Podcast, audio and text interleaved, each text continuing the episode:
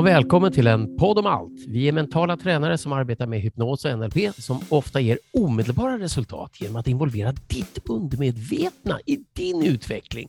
Och idag ska vi prata om att hur du lär dig stänga ner hjärnan för semestern genom mental träning. Jag heter Ulf Sandström. Och jag heter Fredrik Presto. Ja, precis. Stänga ner, det är ju på sätt och vis, i alla fall idag skulle jag säga, en prestation. Så man skulle kunna säga att det är ett mentalt tillstånd och därmed ett prestationstillstånd. Precis, och vi vill höra dina tips, men här ska du få våra. Ja.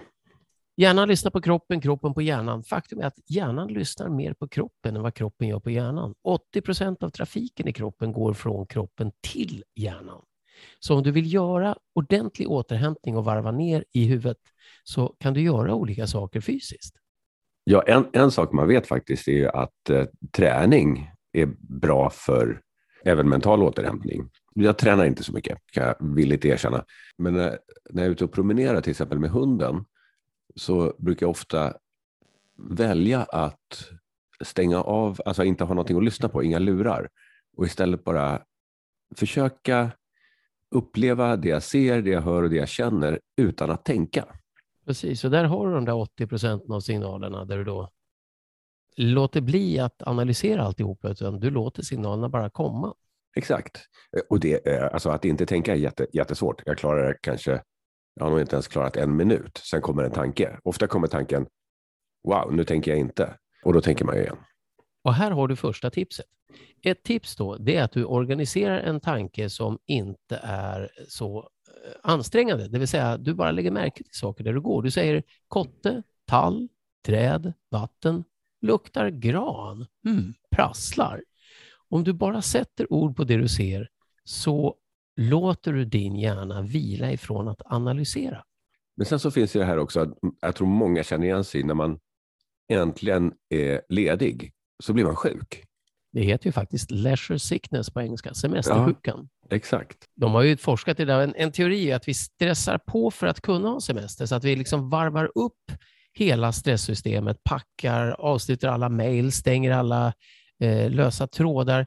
Och när vi stressar, då stänger vi ner immunförsvaret. Och sen när vi går ner i varv så eh, försöker kroppen ta hand om allting som finns. Och då har vi varit mottagliga för virus och bakterier, plus då att vi är slutkörda. Och vi ja. blir lätt förkylda eller hamnar i djup återhämtning första två, tre dagarna. Just det. Just det. Jag, jag brukar se på det, men det är mer metaforiskt. Eh, när jag jobbar så har jag inte tid att bli sjuk. Ja, just det. men, men, men det, det, är ingen vetenskaplig hypotes. Nej, men här kommer då andra tipset. Eh, och det är att du kan tänka att det är, istället för att tänka att det är en sprint, där du bara ska igenom en, en liten portal som heter semester och efter det så löser sig allt, utan istället så tänker du lite mer långsiktigt att det här är en förberedelse för semestern och så har du bilden av semestern i huvudet.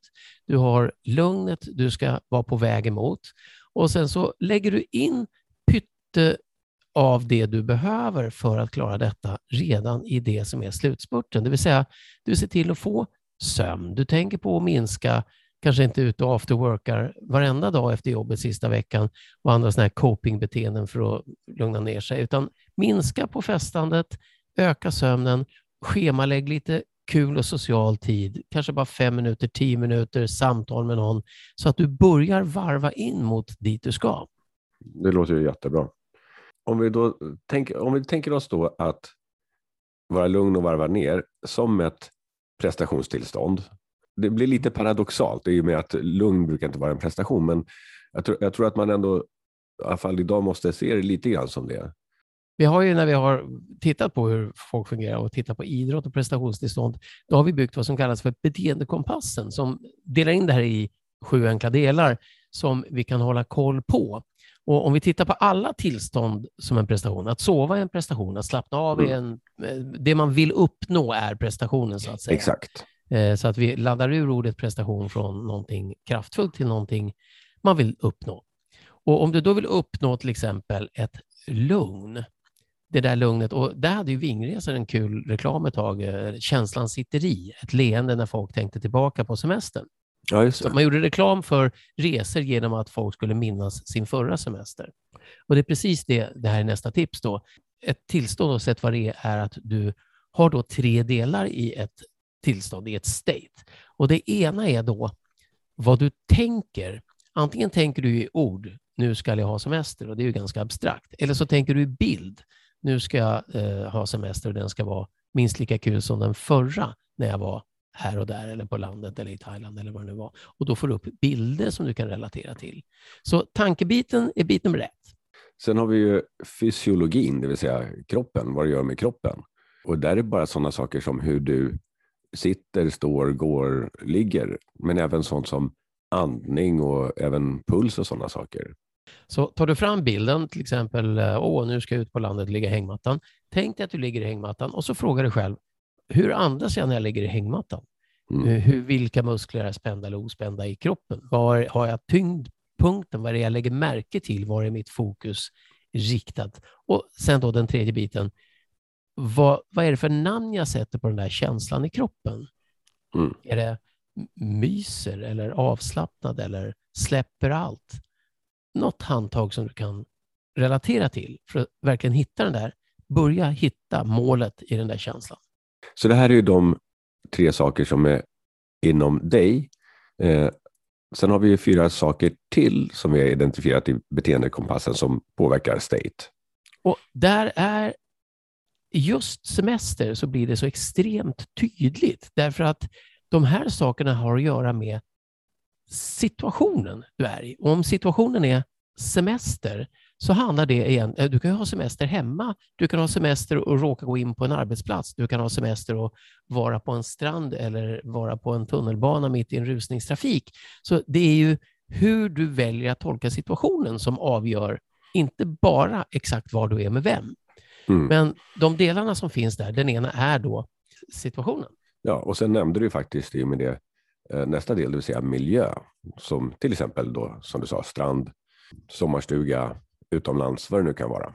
Och tänk på det, många, om du går ut och går på stan till exempel, beroende på vilken stad du bor i, men går du ut och går i en stad som du i vanliga fall är i när du jobbar, så ser du ju folk som är på väg till jobbet. Sommartid börjar man se turister i samma miljö som går runt och bara hänförda över, titta på det där huset, och vilket mysigt café. Så helt plötsligt så har de semestertillstånd i samma miljö som alla andra jobbar i. Exakt. Så allt det här samverkar naturligtvis, men vilken situation påverkar också hur du tolkar miljön.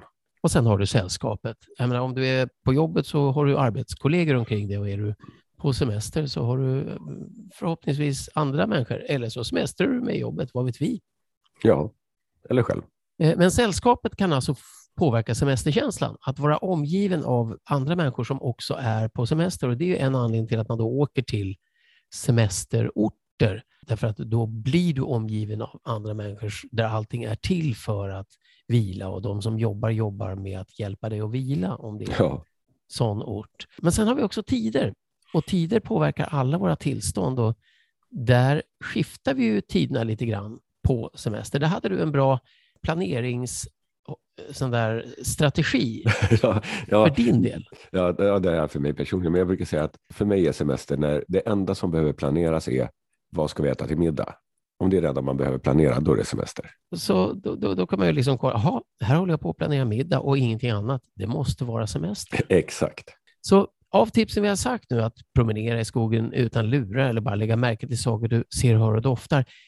Lägga märke till saker du ser, hör och doftar. Det är ju vad du gör när du åker till ett nytt ställe på semester. Mm. Om du inte åker till landet, om du åker utomlands första gången i en, ett nytt, på ett nytt ställe, då lägger du märke till mycket mer, vilket gör att du är i det här läget där du faktiskt inte analyserar så mycket utan mest upplever. Sen vad man kan göra också, det är att man kan skifta fysiologin och det är det enklaste sättet att skifta state. Och där är vi ju båda stora fans av Wim Hof-andning, som är den här galna holländaren som andas. Eh, du, tanken är på YouTube, en liten video, och så andas du i tio minuter ut och in och håller andan, vilket gör att du skiftar syresättningen i kroppen och blodet och hjärnan, vilket påverkar hela ditt tillstånd, vare sig du ska vila eller prestera. Och dessutom är det bra för immunförsvaret enligt studier. Man kan med fördel göra sista veckan faktiskt, om du bara vill lägga tio minuter per dag på att börja balansera ditt immunförsvar inför semestern. Exakt. Och sen en grej till då som uh, den här holländaren Wim Hof förespråkar, det är ju uh, det här kallar det för kylterapi, men det är alltså till exempel kallduschar. Alltså att duscha kallt. Och då kan du börja med en vanlig varm dusch och sen avsluta med en iskall dusch, kanske bara en halv minut eller någonting. Det skiftar också state, för att är du i iskallt vatten så, så hinner du inte tänka på så mycket annat. så att säga. det går också att bada naturligtvis. Och sen så får du också massa olika hormoner i kroppen som är väldigt bra, både för välbefinnande, du får endorfiner, men du får också ett skifte i immunförsvar. Faktum är att du stressar ner av plötslig kyla. Kroppen saktar ner stresshormoner då. Mm. Vad som är fascinerande också, det är om du har duschat kallt en liten stund och sen när du går ur duschen så är du faktiskt varmare. Du känner dig varmare. Ofta eh, till och med varmare än efter en varmdusch om du inte tar så här extremt lång varmdusch och är helt inångad. Så om du redan är på semestern, då kan du ta och kör, testa Wim Hof, eh, bara lite nyfiket. Det kan vara en kul grej att prova.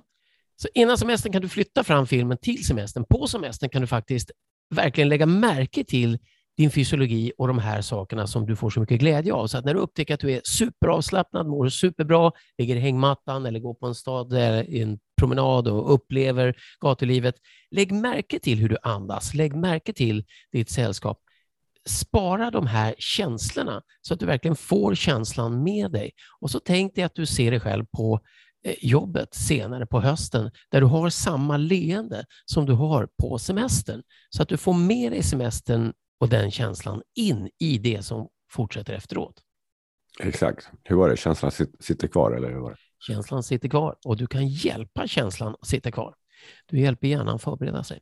Och du har just nu lyssnat på en podd om allt med Fredrik Presto och mig, Ulf Sandström. Så det finns mängder med avsnitt. Se till att lyssna på dem och framför allt lyssna om en vecka igen. Och vill du kolla in vår bok Unpack Your Existence, den hittar du överallt som ljudbok och där böcker säljs. Du kan också gå med en gång i månaden och uppleva live-workshop via unpackyourexistence.com. Det finns över 200 avsnitt som du kan lyssna på i hängmattan i vilken ordning som helst och allihopa kommer att ge dig någonting spännande. Om du tycker det här var intressant får du gärna dela.